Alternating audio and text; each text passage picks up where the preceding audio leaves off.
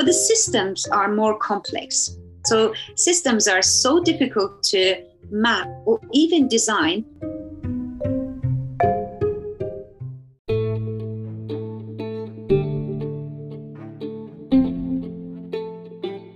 Hi everyone, thanks for tuning into Nodes of Design. To help support our mission spread knowledge, we have a very special guest on today's episode. Let's welcome Noor, who's a founder and principal designer at IDER Design and Innovation. Noor is a design leader in human-centered services and systems. With a deep passion for shaping new technologies and delivering value for humanity, Noor help organizations achieve sustainable transformation and leverage new technologies for better use. Over the last decade, Noor has set up award-winning innovation teams at Fjord, Accenture, and Wongdoody of Infosys and leading global innovation capabilities for larger organizations. She is currently authoring a book, System Design Practice, and teaching the topic at multiple universities in Europe.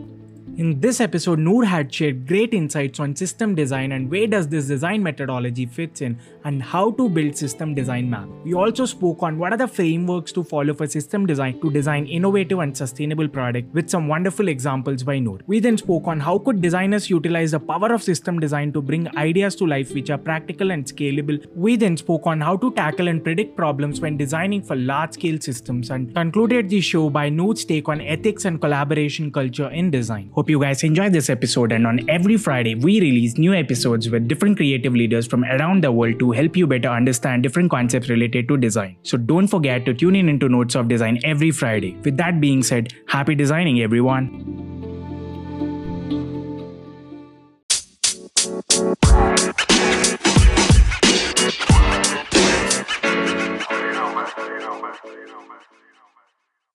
Hi Noor, welcome to Nodes of Design. It's pleasure hosting you today on our show.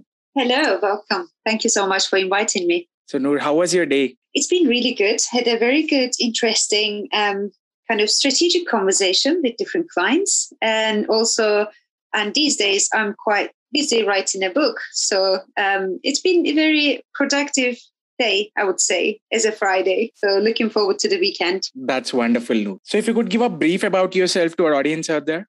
Oh, thank you so much. Um, yes, I am Noor, and I've been working in experience industry, uh, a creative industry. But then hopping on, um, you know, from experience design, service design, strategic design, data design, and and now for the last um, three and a half or four years, more focusing on innovation and system design. I would say I've been very active in, in, in leading and working and setting up design capabilities. I live in London and um, and at the moment I'm writing a book uh, and as well as working with clients directly. Uh, there are some you know interesting work. Um, I'm really happy. I try to be consistent with my yoga despite of COVID. Yeah, so really having good time and this summer. Thank you so much, Noor. So, what was your journey into design? How did you start? And what are your tips to the beginners on how to start? My journey to design. I knew what I wanted to do as a as a you know starting you know someone who's wanted to go to uni and always you get this question right in high school what you're you going to study? And i wanted to design systems but that what i wanted to do actually didn't exist at that time. So when you know when i looked at for example there's a ticketing system like i know we have oyster card in london but i grew up in in turkey and we had something very similar but it was metal. So this metal was when you um, touch on the bus it was actually beep basically today's oyster card when i was a child we could we could use this. And and i was so curious about how things work you know and how the services are so cool. Um, so i didn't have to carry um, you know um, a change every time i need to get on a bus. But i didn't know where to start. So what, what do i need to actually study? And i found myself trying to you know oh if you want to design systems and now the, everything is all around digital and making you know creating like smart systems that actually make things easy for people with this passion i went into computer science which is you know slightly different than art. However um, it is actually became, became like my foundation because we shape technologies. So while I was in computer science, I noticed definitely programming for service was not something I wanted to do. So um, I really enjoyed my course, but I changed all of my optional modules with HCI. And this is the um, unit. Actually, I had a professor from HCI. He was so, so good. Neil Maiden, he actually really changed my mind about the systems and and and why design is important and why user research is important. And i hit this module in my course called requirements engineering which is basically ux research now. Um, so I, it, it, sounds really really old school. Um, back in those days we were always referring to hci you know requirements engineering and Volere templates. So basically i ended up specializing more and more in human computer interaction design and i topped it up with more leadership um, kind of studies later but i found myself doing doing what I what I exactly I wanted to do, and and even including earlier in products, and then moving into service, and then moving into complex systems and innovations. Uh, I think I really like I'm doing what I'm doing. I really wanted to do, but I I couldn't I couldn't name them before because the names just didn't exist. so, so so so I think the tips for people um, it's so hard to I want to I want to be this or I want to be that. That's a very, um, how can I say, material um, vision. But when the vision is, I want to make this change, I want to design this, I want to create that thing for people or for someone to help, for environment, I think these are much more stronger and it really connects to the core. So that's that's that's the feeling I have. This is the reason my titles are massively changed since I started. And, and those titles didn't exist when I was studying HCI. But fundamentally, what I'm doing is the exactly same thing I really wanted to do. So I, we now have now opportunity in design and creative industry to make the impact, shaping technologies, and hopefully respecting human behavior and and create less damage to the world. Thank you so much, Noor. So let's begin today's episode with system design. So, what is system design and where does this design methodology fits in, and how to build system design maps? Oh gosh, it's a million dollar question. So, to be honest, I am writing a book, and and it takes me you know month to describe what it is and how can people use this and where it fits in and how to create system map my book is about basically the entire system design framework and how to apply that I've been writing this book almost a year now, and uh, we are almost finishing um, soon. So let me explain this. What is system design? At, you know, first. So user experience. I think the fundamental idea behind user experience is is really great, right? Creating, using, you know, shaping technologies and improve experience of people. Do things that is easier and you know to do things that is more manageable. And then they have more transparency and they have more time. You know it's like online banking just save lots of time for us. Like we don't go to banks and queue up and just to make some payments there anymore. So you know there's amazingly great benefit of user experience. But unfortunately misuse this as we misuse lots of things in the so the user experience became the customer experience and not taking care of users who's part of that systems and services. And we purely focusing on customers and driving business and focusing on sales, that really shifted. And, and we started like, you know, really thinking through, do we really care about users?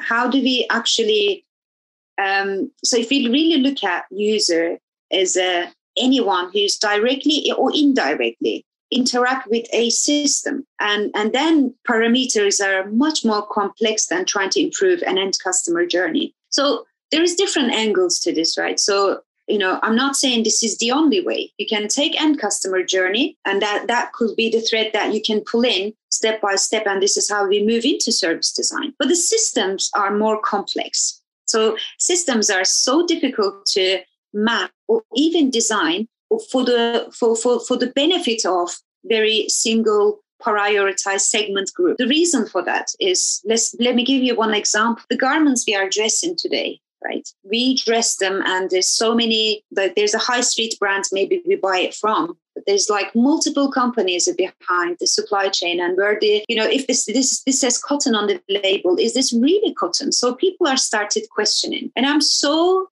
um, inspired and super hopeful and happy about the new generation questioning things So how, how things are made. And if you think about this just simple garment example, there are people on the other side of the world that because of this garment coming here and because of it's it's arrived to my wardrobe for X price and next day deliveries or whatever, it is causing some problems on the other side and and it's like not only just other side or even like the end of life cycles and etc so there's lots of complexity and problems in this in this. One single um, t-shirt uses almost like two tons of water uh, to uh, to wash before it actually goes to um, sales. And that water is is um, there, there are technologies to reuse water but it's not possible or it's not that advanced in every every country or, or in, in every part of the world. And then we see textile is one of the most toxicated industry. It's even more toxicated than um, petrol industry. A surprising factor. And then the landfills are so big in textile. Um, so if you think about this now, who would you consider as a user in this in this scenario? For me, the users are also people who live in those village and and and those rivers are ruined you know or or people um, affected by by this. Our planet so everyone then you know indirectly becomes the user. So i found you know i question myself always like back in my you know ambition like when i was very very young I want to make an impact. I want to build systems and services that really helps people. Never meant, you know, we can damage and create all these dark sides. But guess what? Every technology comes with some downsides, right? We love internet, but you can just waste your time on internet. Social media is great, but there can be very, very negative side of it. So I think similar to that, every invent inventions um, comes with some negative side. So what system design does hey, there are bigger picture, there are bigger parameters to consider. And how can we really put all of these users in the heart of those systems and bring the expert? I'm no longer the expert in the room now. I am the facilitator as designer and creative person, but I want this expertise, this environmental, this person and that person coming here and to really discuss what's the best way to do this. So that's what system design brings together. So it is um, it is a it uses lots of design thinking methodologies and um, it uses a bit more systems thinking methodologies, but actually it brings in, introduces new ways of working and bringing more expert in the core um, product teams that actually trying to solve problems that's much more harder for a single person or sometimes single company to solve. High street brand is not may not feel responsible for the rivers getting um, you know, unhealthy to its nature. But you know what? The end users will blame them because that's the brand is the garment is attached to. There's lots of problems um, that we can deal, but hopefully, system design it can help us to create better policies, find a better middle ground, but really put our planet and, and people at the heart. Because we can map systems it's like very similar to actually the, the thinking of it is very similar to service design. You just need more experts to map out systems.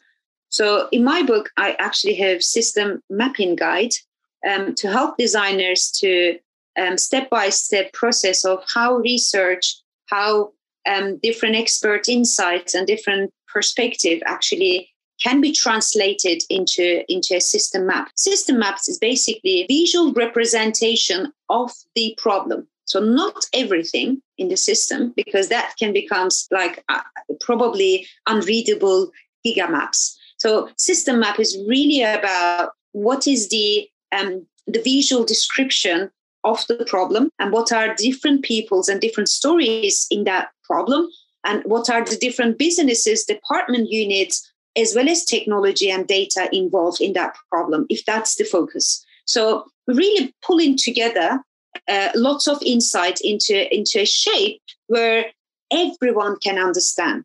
So system maps are very, very effective for um, technical people to understand, business people to understand, even someone completely from outside to understand what we are talking about. So it's a it's a it's a diagram, highly visual, can go as creative as possible. I've seen some people create in 3D type of um, system maps. Um, it depends on what's the need, often we just create the map to get the alignment. If that serves the purpose, and you just move into, you know, what are the systems concept you go, you're going to create out of those maps. But the maps represents the system, the people problems, um, data challenges, um, and, and all sorts of challenges that relevant to what you are investigating. Thank you so much, Noor. So you had mentioned innovation and sustainability in previous example. So what frameworks to follow for system design to design these innovative and sustainable products? So um, this is a, often you know we have been talking about it even like three four years ago when we look at problems um, we need to have we, we need to design products that actually works for organizations right? And if you pick up any large organization most often say like today my clients in their top five strategy there's always you know a space for esgs and sustainabilities and corporate re, you know responsibilities. But there is also, um, I think this is also becoming more um, multiple forces actually, you know, creating this demand for organizations. So number one, you know, especially in Europe, um, there are actually um, set target dates for carbon footprint and for you know ESG goals, and and there are 16 different goals that actually um, United Nations um, published. So there are sustainability goals. These are the organization meet, needs to meet at some point. When you design a product, you know, forget about sustainability, but if that product is so separated from the organization's vision and strategy, it will have very short lifespan, right? And if the organizations today setting that sustainability is our target, but also it's important to dive deeper. What does it mean for them? But if you think about, there's already like policies and, and government push coming into, you know, in, in, in, in space where organizations need to meet these criteria in 10 years or sometimes less than that. And then at the same time, there's a new generation that actually asking for how do you make your business? What's the things behind this? So the behind the screen is becoming a big question. And there's another force, which is processes today's business operations are quite costly compared to um, probably the profit they, they used to make from these uh, operations. Consider a telco, right? What is their profit margin today compared to probably 30 years ago? So, um, cost cutting is a big drive also at the same time. But the cost cutting can also introduce more sustainable processes in place. And then there's another force, which is we have now technology that can that can do many things in scale that human cannot do. However we do need human to manage these technologies. So all these nicely brings we do have sustainability targets and and the products and innovation we are doing today it needs to serve for that purpose. So why don't we bring sustainability requirements into the projects by default? We don't need to go off, you know, like the way we, for example, bring user requirements and then we got business requirements and then we got market requirements. Why don't we bring sustainability requirements into our project and have KPIs attached to it? Because what we define and put as a as to measure and, and that things gets done, at least to even if you don't for example you know create anything sustainable at first that can still be bring lots of awareness and how this product in long term you know serves the purpose and and and serves the you know strategic goals that businesses and organizations are targeting. So the framework i think i already mentioned but brings that we need to bring um, you know these sustainability requirements into projects and that what system design framework introduces as well. There is a we call this system research that um, you know pull together all these insights into um, digestible actionable way into into projects as requirements Thank you, Noor. So, how could designers utilize the power of system design to bring ideas to life that are practical and scalable? Also, could you please explain us how to run or conduct these design workshops? Okay, so for the first question, how can designers use this um, system design framework in their day to day projects? Okay, so I will give you this um, i will give this as an example. So say like you are working on a ux project. Every time you, you question the service or how the customers having what type of experience in different channels inside branches when they call customer service kind of you are leaning towards more service design. Is that right? It is it is it is kind of like not necessarily you shaping all of them but you're kind of informing them hey here are the five principles we, we define about user experience. And, and this is not only for the platform we are designing but also should be all, all the touch points in the service. So very similar to this when you design you know a, a problem when you work on a problem you can create a 360 view of that problem. I think one of the easiest and practical way to use system design framework is to work around the problems. So the problems that um, what are the links are interconnected problems with this? And who are affected by these problems? And or you, or you already start digging into uh, a kind of wider understanding of that problem. And that becomes not just one customer problem but and and then you see the um, reflection of that issue inside the organization and therefore maybe different employees and therefore maybe different departments or from data angle and from technology angle. So once you create that 360 view or 360 understanding doesn't matter matter whichever creative format you come up with that you are already tapping into system systems thinking and system design. You can take a, a simple coffee example right? So you can take a you can dive deeper not just how the coffee is come to your you know home but also you know consider fair trade consider the you know the the economies of the coffee supply chain consider um, you know how the, the future of um, sustainable coffee trade. So you can as you dig deeper into all of this you may not solve all of them. So this is this is one big um, sometimes misunderstanding with system design. You're not digging you digging into all the problems to bring awareness to inform what are the problem you are working on. But often these interconnected problems help you to understand that problem really well and sometimes shift you from that problem because you may identify something bigger. But at the same time it gives you like a 360 view. But that doesn't mean you're going to solve all of those problems because it's probably much you know wider bigger you know there's like climate you know effects on environment for example and that affects how the coffee is produced today. So you know there are some some bigger problems but bringing awareness it will just help um, organizations and and you know um, even governments uh, to have a plan or to keep those in mind when they do something else.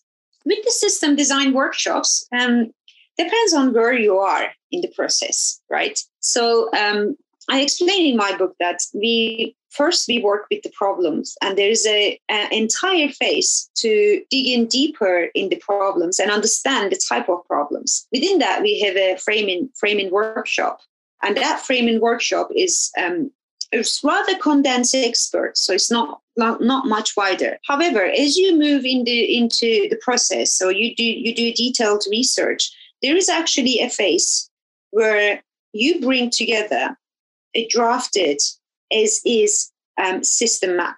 This is really fundamental to have a successful system design project. So when once you create that 360 view and bring all the experts into into the room, then then then the magic happens. So the plan usually for this to enter this system design workshop, you've got a reframe problem, and you've done a detailed systems research. So that will include user research system research business market etc commercial. And you've got all your trends and forecasting in place. All that input translated into you know visually easy to understand um, system map. Now you have different problems highlighted in the map. And now you you invite all the experts that you need based on the problem you are looking at and here is in the first um, in the first day, we focus on we take everyone through the problems and what all the insights. We don't tend to create like a pages of documentation, so we expect insights to be visually representative on the on the map. That's that's often the case, and and and, and pain points and, and root causes of the problems that you looked at. And in the first day it was really about mostly understanding, you know, where you are at, what the team found. And then the good thing is some of these experts, probably the people who work with you to build that. So you've got lots of buy-in. So it's no longer just design trying to adjust like we've done a good work, but actually becomes like a, you know, the organizational work.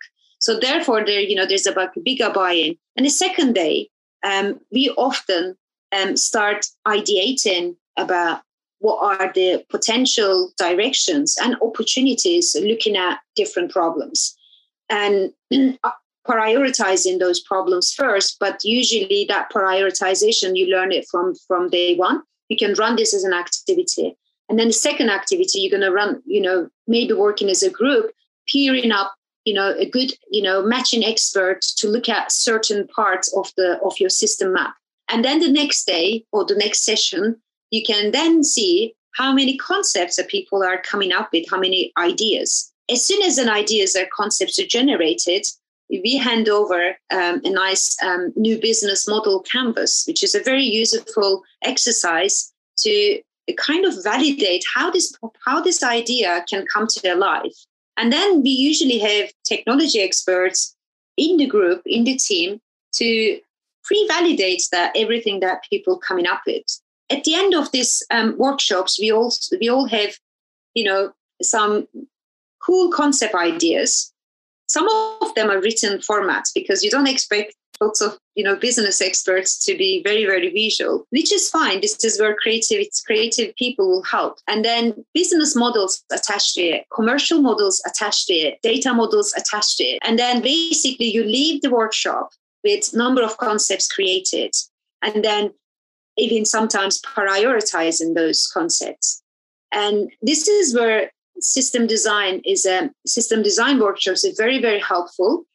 And sometimes we leave system design workshop with four solid validated workshops. And it's validated so the experts are already in the room. So therefore the concepts are getting pre-validated. And sometimes even, you know, um, users could be in the room as well. As an example, we're talking about personalized medication. So in that system design workshop, we have actually people who's completely outside of the project and and have some sort of you know personalized or interest in personalized medication, int- int- interest in the space, and we use them as a kind of potential outside as outsider user who can actually contribute to this. So basically, I'm not saying this is a fully validated, but it's pre-validated at least for us to create more um, dive deeper for each concept. So the good thing with system design workshops, it gives you a number of concepts created by experts and it's all different shape and format and some of them are like actually written and some of them are actually like excel sheets or whatever core idea here is these ideas are coming from subject matter experts and is facilitated by designers and often we create multiple projects or we create a roadmap which project we tackle first if it's a if it's a smaller team Thank you so much, Noor, for giving us such great examples. So, how to tackle and predict problems when designing for such large systems? So, we cannot predict problems, right? So, I think um, this is a really good question, though. So, I'm gonna I'm gonna answer it with lenses. Let's talk about lenses, right? So, we learned something from design thinking that we dive so deep in research. We empathize, create an empathy with people. We create empathy maps. We create what that problem means for X type of persona. So that's very detailed lens. So you really dive deeper and then pull the thread from there to see how the, the entire product is affecting people or can really help people. But here, while you're having that detailed lens, sometimes you need to zoom out um, to look at much wider and much bigger problems. We don't generate problems, we investigate problems. We are the investigator, and that um, put, put, put this um, you know, bigger lens and, and the wider lens, the empathy lens and detailed lens and data lens and technology lens. I think the really the, the jig here is in being able to hop on that high level low level, mid level, and then pull together how if a problem uh, could cause other problems in different parts in, in bigger picture in more details come back with you know a, a nice good a problem map. So identifying that it's a i think I, I i always call this out like you know we we do research in system design that is probably like 40% design thinking and probably um, another 30 40% systems thinking like putting that wider and bigger lens and bring the insight and connect them. And then probably the rest of it is just really um, facilitating and focusing on the you know getting the right direction right because when you deal with so many big problems and you know you can so you know lose the direction in, in projects. So keeping the borders like how how where you stop you know where you stop because the sky is the limit. You can go as big as climate change because then you're going to find all the problems somehow is kind of links to the environment and the and the climate and the world we live in the civilization the cities. But you know you still need to come back to your main focus and and stop somewhere. So that um, your project frame problem it gives you um, like you know kind of like a keep checking back is this relevant? Is this relevant? And then don't answer yourself and, and get expert to answer that question as well. Thank you so much Noor. so what is your take on future of ethics and collaboration culture in design? For me ethics um, for the for the for in my book for example i put ethics in every chapter. When we frame problem when we investigate problem when we digest the insights into a system. Map when we come up with concept and when we sometimes design ai or using these technologies to create the concepts ethics it's different at all levels at each each phase. So imagine you design a, an amazing um, automation. Now your ethical concern will be you know how this is going to work how this is going to employ people who's working closely with this mechanism now. What is the human machine interaction will be at that point?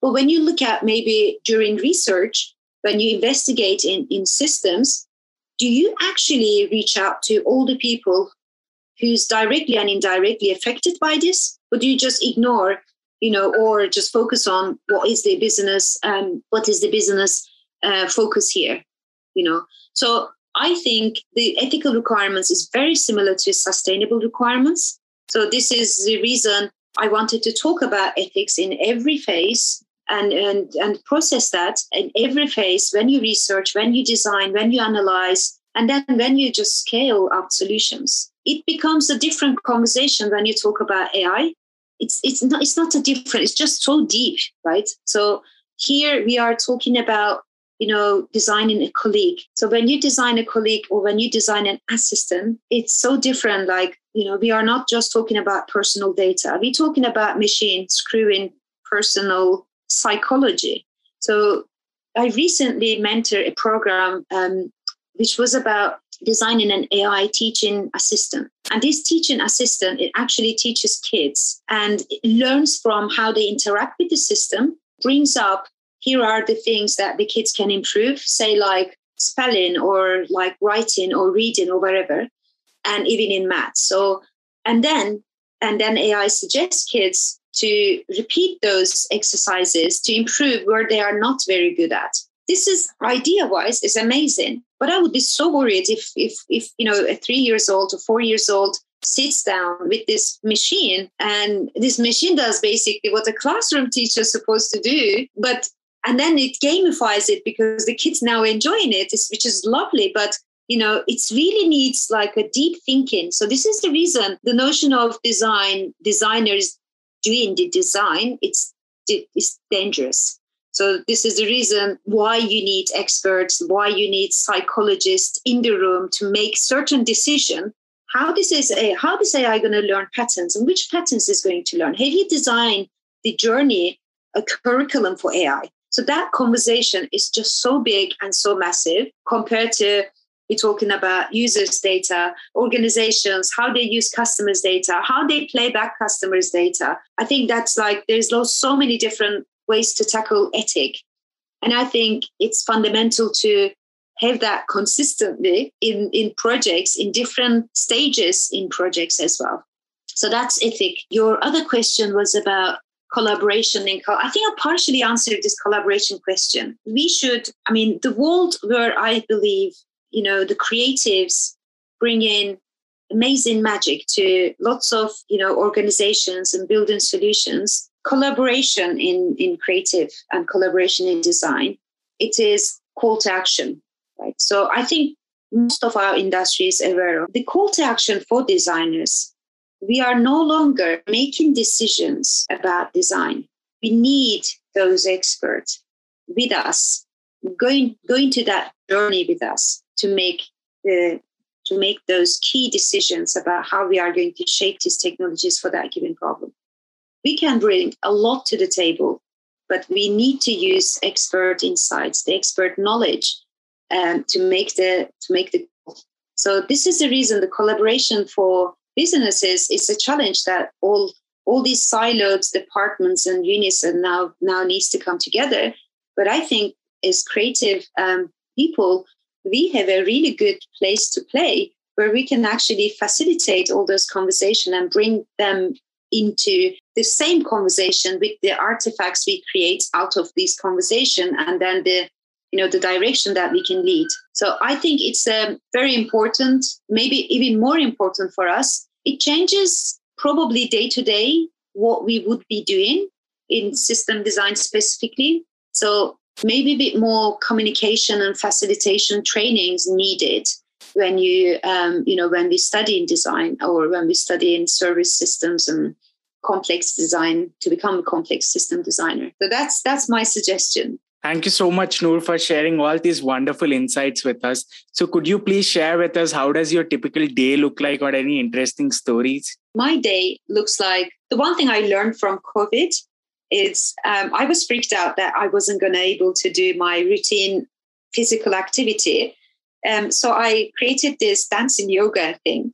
So basically, a bit of um, Spotify, bit of yoga, a bit of cardio. So I created like myself this uh, every morning kind of i take 30 35 minutes or so.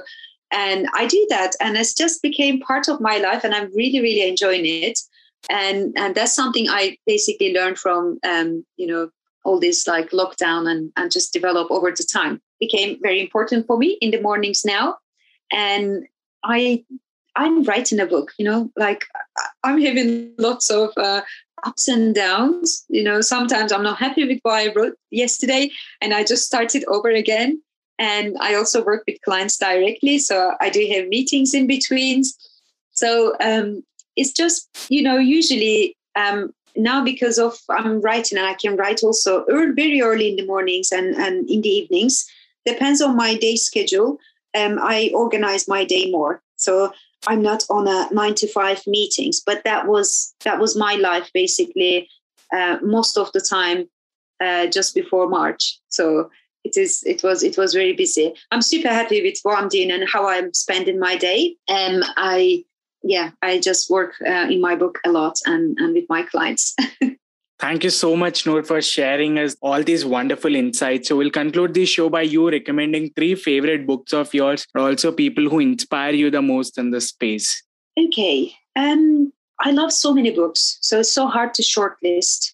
Um, however, um, you know, like you you got like a different zone of reading at different times. So at the moment, um, I quite discuss a lot. So I discuss a lot with my partner the book called flow. And flow is very interesting book. So it's it's sometimes that you think oh yeah no brainer so going into the zoom. So that's the idea. But i think going into scientific details of flow and actually creating like a lots of tactical ways to get into flow uh, i think this book by mihaly Csikszentmihalyi is the last name, something like that. Uh, if you check it out, um, Flow um, by Mihaly. It's a very, very good book. Um, I also quite like Cracked It. It's very creative ways of um, explaining how to solve um, problems. Um, it's by multiple authors, including Bernard um, Garrette. I'm so also into lots of systems thinking trainings and books, and I love Donella Meadows' systems thinking, thinking in systems book. I mean, that, that's because maybe my headspace is quite in the um, in that in that area. I also love um, a writing book, which is called Bird by Bird, and and this book called talk about shitty first draft So I think it's it's a perfect book for people who are very perfectionist and who just wanted to get things done in a super super nice way versus and you know creating that shitty first draft versus you know trying to you know bending all the time to make it perfect. Um highly recommend. It's about writing but actually can apply to everything else everything else that we do. These are my current uh my on top of my list. Oh i have so many people inspires me. Um michael jordan that's number one. Oh my god. Like what a passion. What a passion that you you you you are the best. You're the one of the best and you continue exercising every day more than everyone else. I think that's um that's really really inspirational for me. I inspired a lot by um lots of like you know historical philosophers like rumi is another one. So for one one quote that really got me thinking so much is about rumi says if you understand one and one so understanding one doesn't give you understanding one and one. The key here to understand and, because that one and one, when they become together, that that can mean and they can do something that might be difficult to understand. So I think this is one of my, um, you know, I found it really what a wonderful mind that really um, applies today and applies really um, like the way we should really looking at the world. So one and one. This is how we also find um, a kind of way to understand systems, how they come together, how they influences together, what are the interconnections, what does those means to systems and and causing you know um, problems and effect of those problems. I'm, I'm really inspired by you know lots of philosophers, but I think Rumi specifically um, this quote is just really like make me so excited. all of a sudden, my partner goes like, oh, "What's going on?" I just like look at this. I'm almost crying. Um, yeah, so I I love lots of uh, you know the um, lots of um, you know the industry experts as well in this space. Um, but my my earlier inspiration that why you know I got into the field um, Neil Maiden, my professor and my um, undergraduate, um, really, really inspired me about why you should design, why you should um, program for people. The context was computer science, but I think um, I'm, you know, lots of things we are doing is changing, but I think that those inspirational moments kind of stays with us. Thank you so much, Noor, for sharing these wonderful recommendations with us. And we are looking forward to host you again in our upcoming episodes. Thank you so much for your time. Thank you. It was great. You